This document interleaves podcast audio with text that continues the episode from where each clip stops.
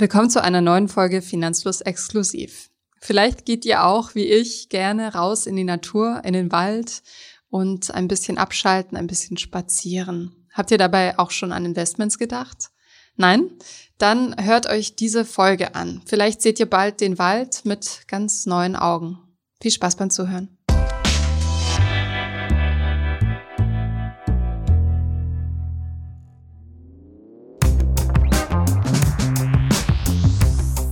In den letzten Monaten hat man ab und zu Schlagzeilen gelesen wie ist Holz das neue Gold?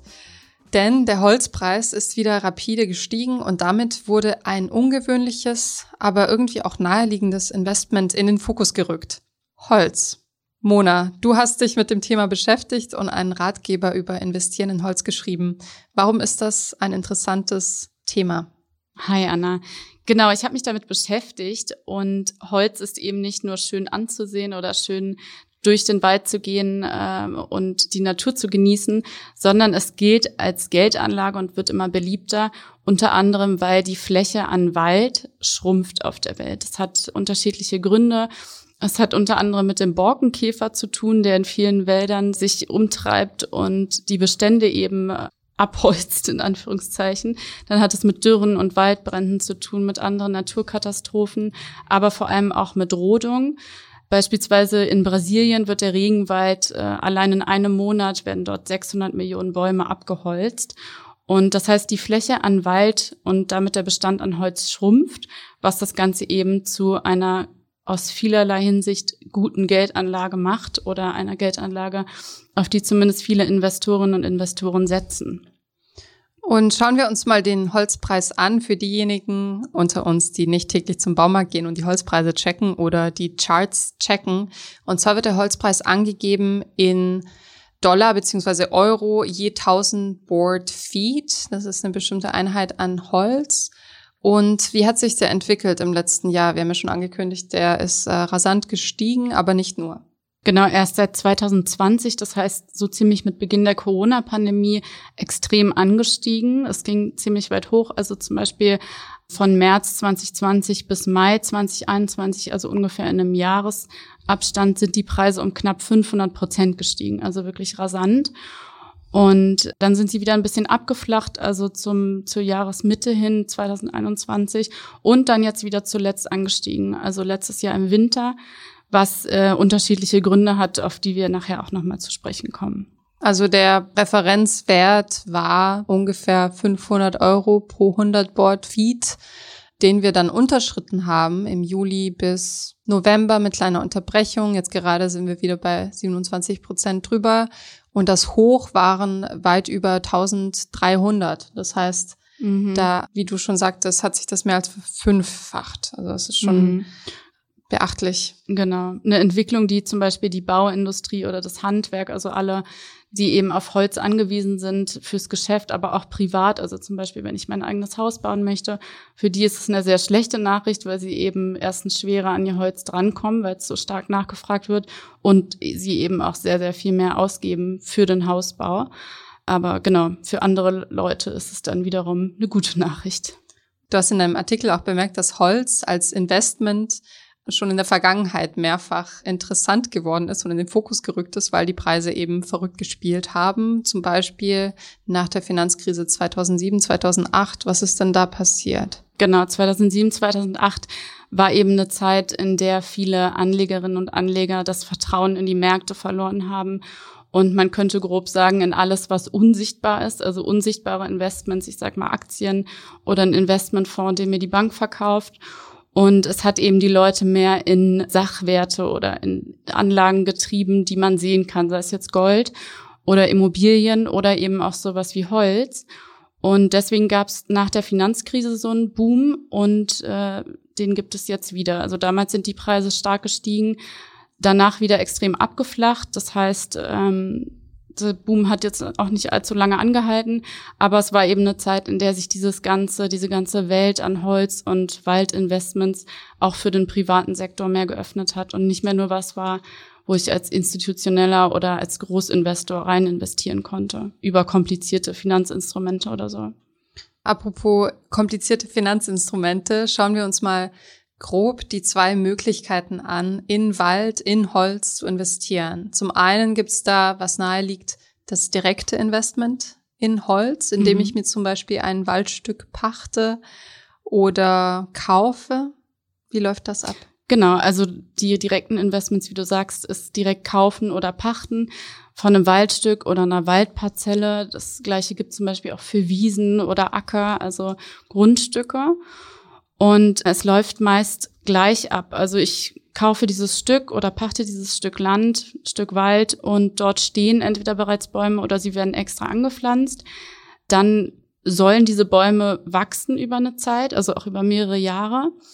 Und das Ganze ist meistens eine Aufforstung. Also es wird äh, nach einer Weile oder in regelmäßigen Abständen wird abgeholzt und wieder neu aufgeforstet, also wieder neu angebaut. Und durch diese regelmäßigen Aufforstungen soll eben eine regelmäßige Rendite oder ein Erlös dabei rauskommen. Und heißt eben im Umkehrschluss auch, dass ich, wenn ich da rein investiere, jemanden brauche, der sich um die Bewirtschaftung kümmert und so weiter und das Ganze da ein bisschen intakt hält.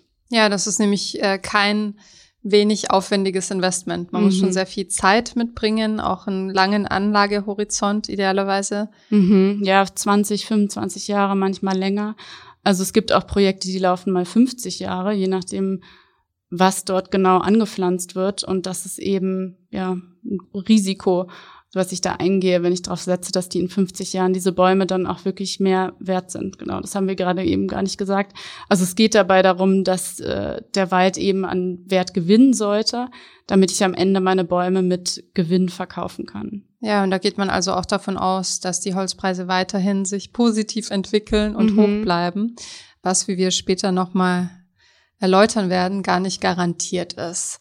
Und außerdem hat man bei einem Direktinvestment in Wald beziehungsweise Holz natürlich auch eine hohe Einstiegshürde, denn mhm. man muss eben, wenn man selbst ein Stück pachtet oder kauft, Nebenkosten abbezahlen. Man muss genau. Also wie beim Immobilienkauf eigentlich, dass du eine Grundsteuer oder auch Grunderwerbssteuer bezahlst. Das wird vielleicht von einem Makler oder von einem Notar über die Bühne gebracht häufig auch privat, wenn du es irgendwie, du kannst ja bei eBay Kleinanzeigen zum Beispiel auch äh, dir ein Stück Wald besorgen, in Anführungszeichen, dann sind die Kosten vielleicht für einen äh, Makler nicht da. Aber genau, also es ist eine Anschaffung, die auf jeden Fall eine Hürde darstellt am Anfang. Und wie es bei vielen Trendanlageprodukten ist, wie jetzt dem Holz, gibt es natürlich mittlerweile auch eine andere Palette an Produkten, um darin zu investieren, was nicht heißt, dass ich jetzt losziehen muss und mir ein Stück Wald kaufen muss. Wir haben mehrere Finanzprodukte uns angeschaut. Magst du mir mal einen kleinen Überblick geben, was mhm. es da so gibt auf dem Markt? Ja, also es gibt inzwischen recht viele Unternehmen, die ein Geschäft daraus gemacht haben, aus diesem Interesse an Wald und Wiese die das Ganze vereinfacht auch darstellen. Also es wird geworben auf den Webseiten mit Nachhaltigkeit in erster Linie, also tu was für die Umwelt, schütze den Regenwald oder schütze den europäischen Wald, bewahre Artenschutz und so weiter. Und das Konzept ist dann ähnlich, wie jetzt würde ich direkt investieren. Also ähm, es geht um eine Fläche, die erworben wird, deswegen ist es eher ein halb direktes Investment. Nur, dass ich mich eben nicht darum kümmern muss, wo kriege ich die Fläche her, wem kaufe ich die ab, wer bewirtschaftet die. Das wird dann meist von diesen Unternehmen übernommen, die diese Projekte anbieten. Und da gibt es unterschiedliche Projekte. Also es gibt ein Unternehmen, das nennt sich Forest Finance, das ist relativ bekannt. Die machen einen Waldsparplan, genau. was ich sehr schön finde. Ja, Waldsparplan, Baumsparplan gibt's auch noch. Beides ungefähr das gleiche. Also es geht darum, ich investiere als Anlegerin eine bestimmte Summe, regelmäßig oder einmalig. Und äh, jetzt beim Waldsparplan zum Beispiel wird ein komplett neuer Wald gepflanzt für mich, meist aber nicht in Deutschland oder in Europa, sondern beispielsweise in Südamerika. Und dieser Wald wird gepflanzt und dann eben bestellt von einem Dienstleister, den diese Firma sich äh, kümmert. Also es kann zum Beispiel ein Forstunternehmen sein. Und dieses Forstunternehmen pflegt und bewirtschaftet dann über Jahrzehnte mein Stück Wald. Das heißt, ich muss diesem Unternehmen aber auch vertrauen, dass sie das gut machen und dass mhm. sie das vor allem auch durchhalten, finanziell, wirtschaftlich und dass mein Geld da in guten Händen und in guten Projekten steckt. Ja, das ist dann äh, eben das Risiko. Also sich genau informieren. Ich glaube, wir sprechen da gleich auch nochmal genauer drüber. Aber ja, auf jeden Fall schauen, wo geht das Geld genau hin, was wird da finanziert. Und das ist eben ein bisschen schwierig nachzuvollziehen. Denn wenn ich auf eine Website gehe und dort steht, in Brasilien wird eine Tropenplantage gepflanzt, dann kann ich natürlich nach Brasilien fliegen und gucken, ob da tatsächlich meine Tropenplantage steht. Aber das äh, machen, denke ich, die wenigsten Leute.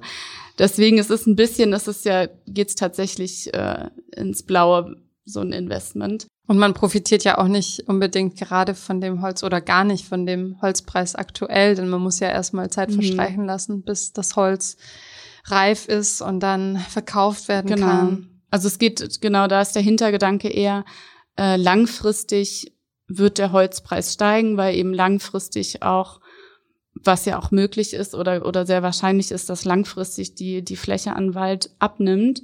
Das heißt, es wird auf diesen Langfristtrend gesetzt und dann gesagt, in 30 Jahren ähm, kannst du da mit Sicherheit verkaufen zu, mit Gewinn. Aber es wird eben ja auch regelmäßig immer wieder verkauft. Also mehrmals im Jahr teilweise bei solchen Projekten wird dann aufgeforstet und ähm, ich soll dann quasi, also das ist das Versprechen von vielen Projekten oder von vielen Unternehmen, dass ich einmal im Jahr oder auch zweimal im Jahr mit einer Rendite daran beteiligt werde. Fünf Prozent, zehn Prozent bis hin zu, manche versprechen 15 Prozent.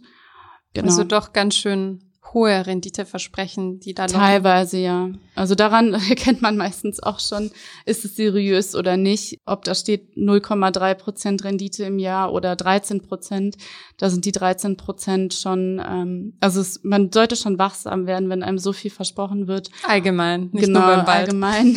Und äh, dann bei so einem niedrigen Risiko, also was ja äh, einfach nicht möglich ist. Erzähl mal, was sind das denn für Anbieter? Wie muss ich mir das vorstellen? Also es klingt ja schon nach einem etwas exotischeren Investment. Sind das auch Kreditinstitute oder sind das hauptsächlich so kleine Organisationen?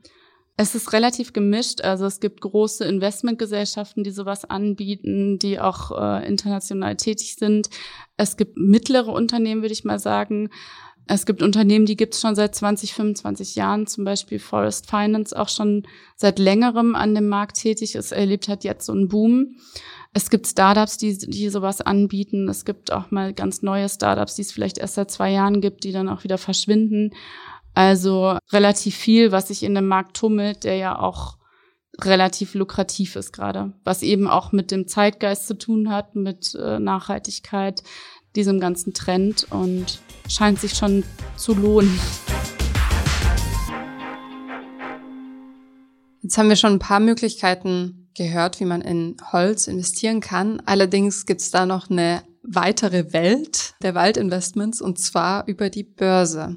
Mona, wie kann ich denn noch in Holz, in Wald investieren? Genau, da gibt's unterschiedliche Möglichkeiten. Also die reichen von aktiven Fonds in dem Bereich über auch ETFs und bis hin zu geschlossenen Fonds, die auch nicht immer an der Börse nur gehandelt werden. Das funktioniert auch. Also beispielsweise bei den, bei den geschlossenen Fonds würde ich mich jetzt als Anleger oder könnte ich mich als Anlegerin beteiligen an einem Fonds, also dem Fonds mein Geld überlassen und dieser Fonds investiert das Geld dann gleich in mehrere Unternehmen, die sich eben mit dieser Aufforstung beschäftigen. Also beispielsweise ein Forstunternehmen oder mehrere Forstunternehmen stecken dann ähm, dort drin oder in die wird investiert. Die erwerben die Grundstücke und so weiter. Das heißt, ich gebe mein Geld weg, ähnlich wie bei diesen anderen indirekten Investments. Und äh, mein Geld ist auch über mehrere Jahre oder auch Jahrzehnte gebunden, was eben wiederum ein Risiko darstellt. Also ich komme da nicht so leicht raus und es kann eben auch passieren, dass der Emittent pleite geht oder dass daraus nichts wird und äh, also nichts, was ich empfehlen würde in geschlossenen Form. Vor allem nicht in dem Bereich. Dann gibt's auch noch aktive Fonds, wie du gesagt hast. Mhm. Dass du uns auch ein Beispiel rausgesucht. Mhm, genau, es gibt beispielsweise den Picked Timber Fonds. Ich hoffe, ich äh, spreche ihn richtig aus. Der wurde schon 2008 aufgelegt, also genau, was wir eben gesagt haben, nach der Finanzkrise oder im Rahmen, im Zuge der Finanzkrise. Es ist ein aktiv gemanagter Fonds, der in ungefähr 60 Werte investiert, sorry, in 60 Aktien und in 80 Anleihen. Und das sind dann eben Wertpapiere von Unternehmen, die wiederum in dieser ganzen Wertschöpfungskette vom Holz, von der Abholzung bis zur Produktion, also bis zur Verarbeitung, bis hin zur ähm, Auslieferung irgendwo in dieser Kette beteiligt sind. Also da nimmt man schon sehr viel mehr mit, als wenn man nur in Forstungsprojekte investiert. Genau, es ist ein bisschen umfangreicher. Also beispielsweise, ich weiß nicht, ein Sägewerkunternehmen, was dann wieder für die, für die Weiterverarbeitung zuständig ist, ist dann auch was, worin ich, worin ich investieren würde. Dieser Fonds, den ich genannt habe, der ist jetzt nicht breit gestreut. Also es sind ja nur 140 Wertpapiere da drin in etwa. Aber der hat in der Vergangenheit mit einer sehr hohen Rendite gelockt, richtig? Genau, er hat allein in den vergangenen zehn Jahren eine Gesamtrendite, also inklusive Dividenden von mehr als 150 Prozent eingefahren, was sehr viel ist. Aber man muss auch dazu sagen, wie wir jetzt sehen an den Preisen und wenn man sich eben auch die Preise seit 2008 so anschaut, ist das kein stetiges Wachstum erstens und äh, zweitens ist es ein aktiv gemanagter Fonds. Das heißt, es gehen jede Menge Kosten, laufende Kosten und Gebühren nochmal runter. Beispielsweise Verwaltungsgebühren sind bei diesem Fonds zwei Prozent. Dann zahle ich einmalig am Anfang Ausgabeaufschlag von fünf Prozent. Und äh, das schmälert dann eben wieder die Rendite. Also am Ende komme ich dann wiederum gleich raus oder besser raus mit einem globalen ETF, auf, also mit einem ETF auf einem globalen Index, der vielleicht in diesen zehn Jahren weniger Rendite eingefahren hat, aber eben nicht diese Kosten hat. Du hast gerade das Schlagwort genannt, ETF. Mhm. Vorhin ist bestimmt der eine oder andere hellhörig geworden, als du von Holz-ETFs gesprochen hast. Was ist mhm. denn das und gibt es das wirklich? Ja, es gibt tatsächlich mehrere Indizes, die sich auf die Wald- und Forstwirtschaft beziehen. Das heißt, Unternehmen abbilden, wie, ähnlich wie diese aktive Fonds, die in diesem Bereich tätig sind. Es gibt zum Beispiel von iShares einen ETF, der nennt sich iShares Global Timber Forestry Usage ETF. Da sind auch nur 25 Unternehmen drin aus der ganzen Welt, also, also global gestreut. Und es sind eben wiederum alles Firmen, die irgendwo in dieser Kette vorkommen. Das heißt, verarbeitende Firmen, Holzproduzenten oder auch verwaltende Firmen, die sich um die Verwaltung von äh, Waldstücken kümmern und so weiter. Man sollte sich diese Produkte dann genau anschauen, weil bei dem Produkt zum Beispiel liegt der Schwerpunkt auf den USA und Kanada. Das heißt, wenn man in europäischen Wald investieren möchte, ist das nicht das richtige Produkt. Dazu kommt, dass die Rendite sehr stark schwankt. Da hast du uns Zahlen rausgesucht und zwar 2018 Rückgang um 17 Prozent im Schnitt, 2019 Rückgang um 24 Prozent, dann 2020 ein Zugewinn von 79 Prozent, also wirklich ein Auf und Ab, mhm. wie es halt auch der Holzmarkt kennt und vorschreibt. Genau, und wenn man diese ganzen Aufs und Ups dann zusammenrechnet, dann hat dieser ETF oder dieser Index seit Auflage 2007 oder 2008 4,2 Prozent dazu gewonnen im Schnitt. Und das ist dann wiederum, auch wenn es sehr viel klingt, zum Beispiel 2020 die Zahlen, aber diese 4,2 Prozent sind dann wiederum weniger als beispielsweise der FTSE All World in dieser Zeit dazu gewonnen hat. Das war nämlich ganz genau 6,5 Prozent im Schnitt pro Jahr. Und da sieht man, die Schwankungen sind sehr hoch. Und ja, es ist eben, wie gesagt, das Geld wird nicht breit gestreut. Also es ist schon ein hohes Risiko. Wenn dann ein paar Firmen ausfallen, dann kann es richtig bergab gehen. So, jetzt haben wir gelernt, wie man in Holz und in Wald investieren kann. Nun ist die Frage aber, ist das auch sinnvoll? Wir haben schon ein paar Hints darauf gegeben, aber fassen wir nochmal zusammen. Was sind die Vorteile oder die Vorzüge eines Investments in Wald? Also was man sich verspricht als Investorin oder als Investor davon, sind, wie gesagt, diese steigenden Holzpreise. Und es gibt mehrere Indizien oder mehrere Faktoren, die zu so einem steigenden Holzpreis führen können und die jetzt zum Beispiel auch in den vergangenen zwei, drei Jahren dazu geführt haben, dass dieser Preis so explodiert ist. Also es fängt an mit dem Borkenkäfer, den wir zu Anfang schon erwähnt haben und geht über die Corona-Pandemie weiter, dadurch, dass beispielsweise die Transportwege waren, ähm, sind zusammengebrochen. Es wurde weniger produziert, es war weniger los in den Firmen, es musste auf Abstand geachtet werden. Krankheitsausfälle. Vor allem, genau, vor allem ganz zu Anfang. Kurzarbeit, ähm, das heißt, die Produktion ist teilweise ausgefallen, was schon mal ein Problem war. Dazu kommt der Bauboom oder eben mhm. das anhaltende viele Bauen und wie du sagst, es wird mehr nachhaltig gebaut und dadurch eben auf Holz zurückgegriffen. Genau, also wenn jetzt gebaut wird, das betrifft nicht nur Europa oder Deutschland, sondern zum Beispiel auch die USA, dann wird nachhaltiger gebaut, es wird mehr auf Holz gesetzt. Es wird beispielsweise eine Holzpelletheizung eingebaut und nicht mehr eine Ölheizung oder eine Gasheizung. Und hinzu kommt auch noch, was auch zum Teil vermutlich mit der Pandemie zu tun hat, ist, dass einfach viel, viel mehr geliefert wird inzwischen. Also sei es jetzt das Paket von Amazon oder auch die Lebensmittelbestellung oder das äh, Lieferessen. Und natürlich der Verbrauch an Papier und Pappe dadurch immens gestiegen ist. Und ich weiß nicht, ich könnte jetzt gar nicht sagen, ob der irgendwann wieder zurückgeht oder man sich einfach daran gewöhnt, wird man dann sehen, daran gewöhnt, dass einem alles zugeliefert wird. Vielleicht bleibt diese Nachfrage auch. Also zum Beispiel Papierfirmen, also papierherstellende Firmen haben ja auch eine mega Nachfrage verzeichnet jetzt oder Papp, Pappkartonhersteller in den letzten zwei Jahren. Das heißt, das hat den Preis auch nochmal kräftig ansteigen lassen.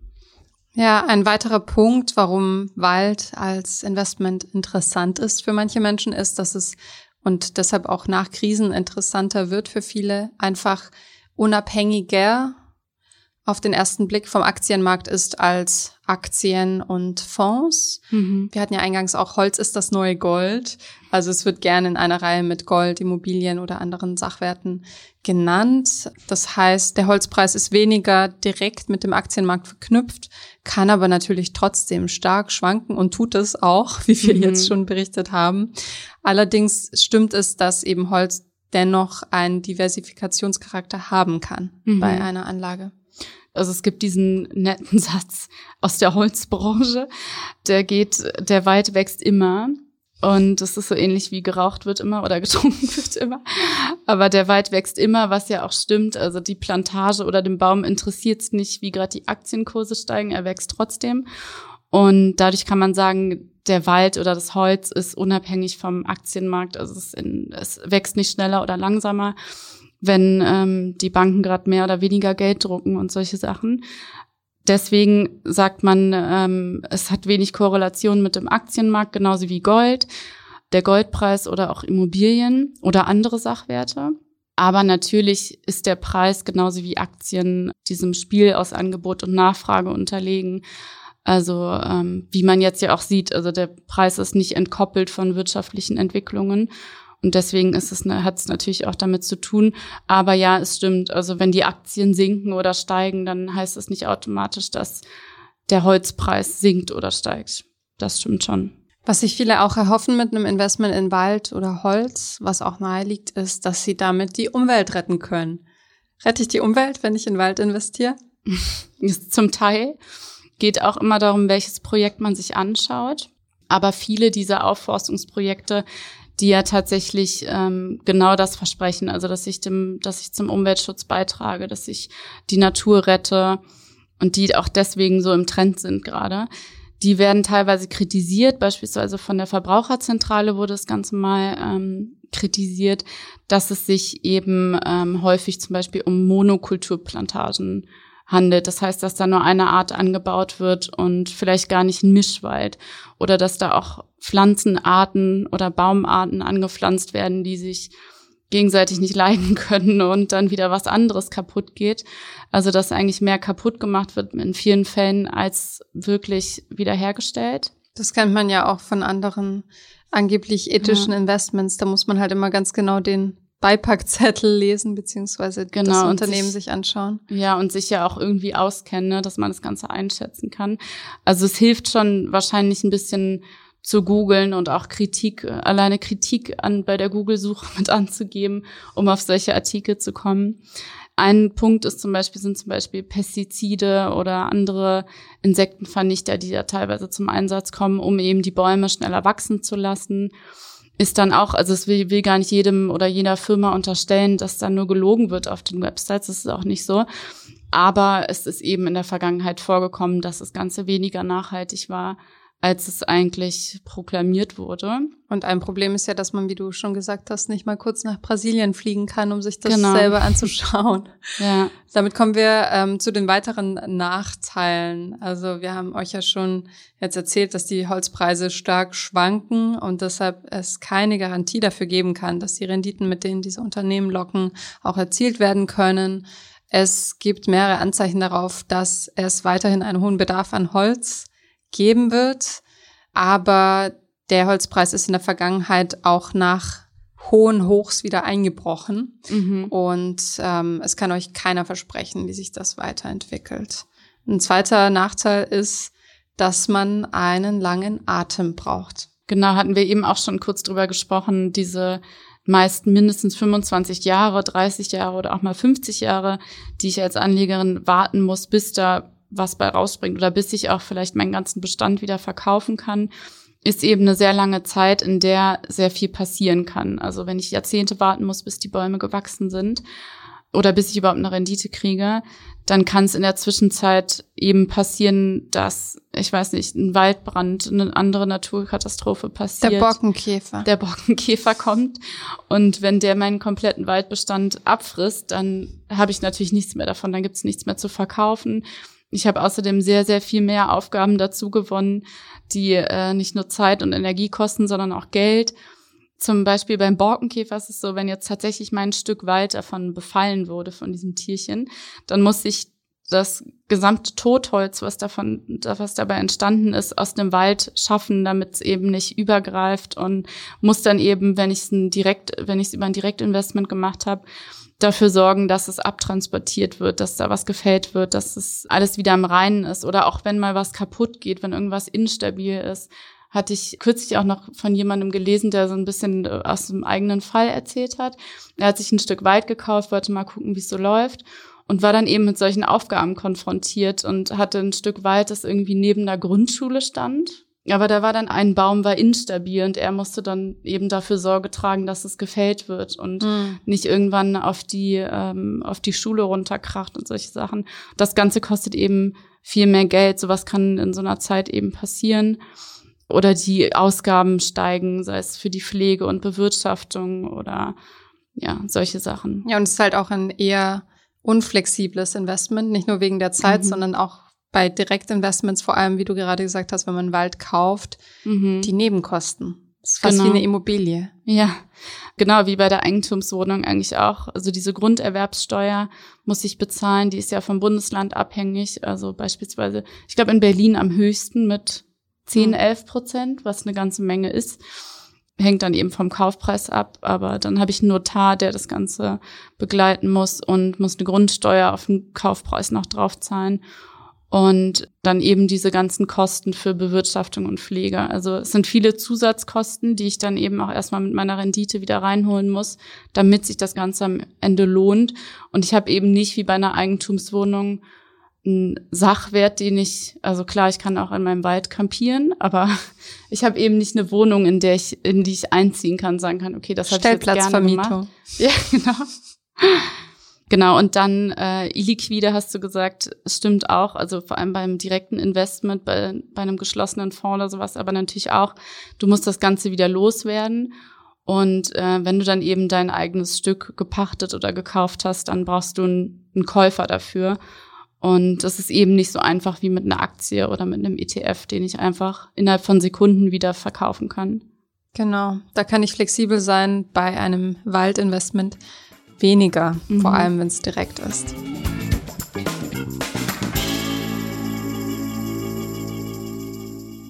Es gibt wie bei allen Assetklassen auch hier schwarze Schafe. Da gab es einen kleinen Skandal oder einen größeren Skandal. Was ist passiert? Es gibt den Fall Green Planet AG, das ist ungefähr der bekannteste aus dem Bereich Wald und Wiese. Dieses Investmenthaus oder diese Gesellschaft hatte damals Renditen von bis zu 13 Prozent pro Jahr versprochen.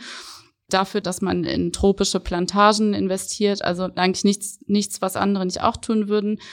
Es waren Plantagen in Costa Rica und diese Firma hatte damals knapp 15 Millionen Euro eingesammelt von sehr vielen, also von hunderten Anlegern und hatte dann 2014 Insolvenz angemeldet. Und inzwischen ist eben rausgekommen, dass diese 15 Millionen Euro teilweise in Costa Rica gelandet sind, aber zum Teil eben auch einfach auf den Konten der Geschäftsführung. Also es wurde veruntreut.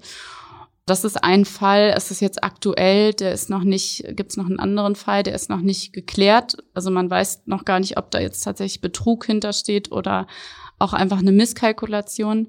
Das ist ein Schweizer Anbieter, der nennt sich Sherwood AG. Die Website ist inzwischen gesperrt von der, ähm, von der Staatsanwaltschaft. Oder der Kantonspolizei ist ja in der Schweiz. Man konnte aber auch aus Deutschland dort rein investieren.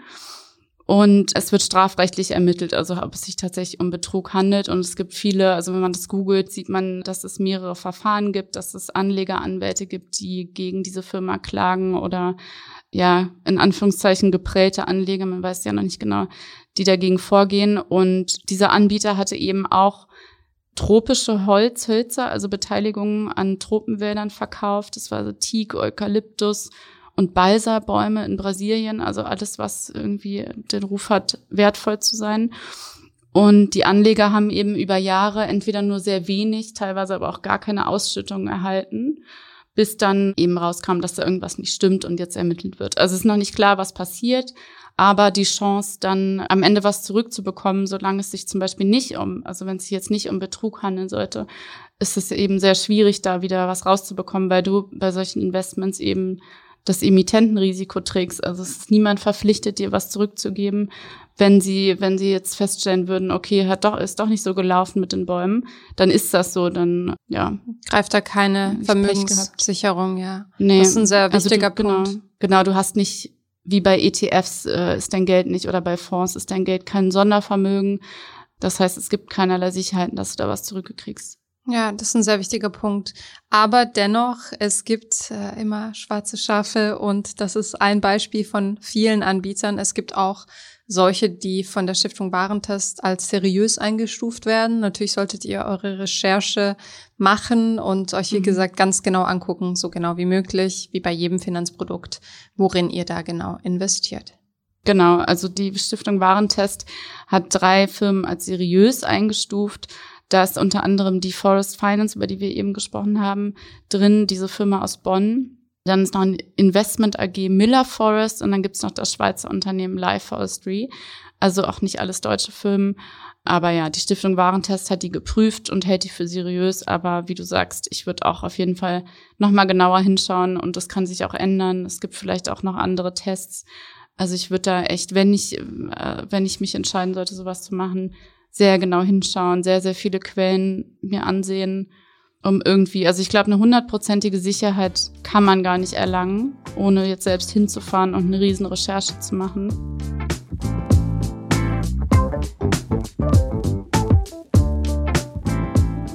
Dann kommen wir mal zu unserem Fazit. Was haben wir in dieser Folge gelernt? Holz klingt nach einem schönen Investment, nach Natur und nach Umweltschutz. Aber du trägst nicht unbedingt zum Umweltschutz bei, wenn du solche Investments machst. Es kommt ganz aufs Projekt an und nicht alle sind so grün, wie sie sich darstellen. Auch wenn die Renditeversprechungen hoch sind, dann heißt das nicht, dass der Holzpreis immer weiter steigen wird und dass du tatsächlich am Ende Gewinn machst, auch nicht, wenn der Wald knapp ist, denn der ganze Markt schwankt extrem, also der Holzpreis schwankt extrem. Vor allem bei direktem Investment in Holz beziehungsweise in Wald bist du nicht liquide. Das heißt, es dauert halt Jahrzehnte, bis die Bäume ausgewachsen sind, verkauft werden können und damit die gewünschte Rendite einbringen können. Das musst du beachten. Du bist also nicht so flexibel wie bei anderen Anlageprodukten. Ja, und um mehr Mischung ins und mehr Abwechslung ins Portfolio zu bringen, kann Holz schon ganz interessant sein, einfach für mehr Diversifikation, weil sich die Preise eben tatsächlich unabhängig vom Aktienmarkt entwickeln können.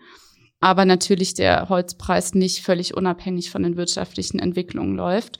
Und man auch genau hinsehen sollte, worin man investiert, weil die meisten Produkte oder viele Produkte wie ETFs vielleicht nur 15, 20, 25 Unternehmen enthalten. Und selbst wenn es nur 100 Unternehmen sind, dann ist das sehr gering und nichts, worin man jetzt zum Beispiel 50 Prozent seines Kapitals stecken sollte. Ja, vielen Dank, dass du deine Recherche mit uns geteilt hast, Mona. Danke dir, Anna. Hat sehr großen Spaß gemacht. Und an euch da draußen, wenn ihr in Wald investiert, dann schreibt uns doch gerne einen Kommentar auf unserer neuen Website unter finanzfluss.de slash podcast. Ansonsten hören wir uns nächste Woche wieder. Danke fürs Zuhören.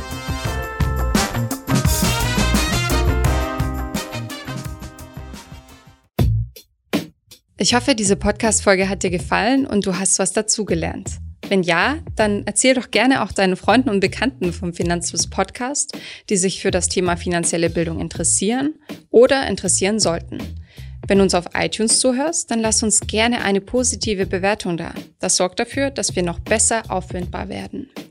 Alle wichtigen Links und Verweise findest du wie immer in den Shownotes zu diesem Podcast.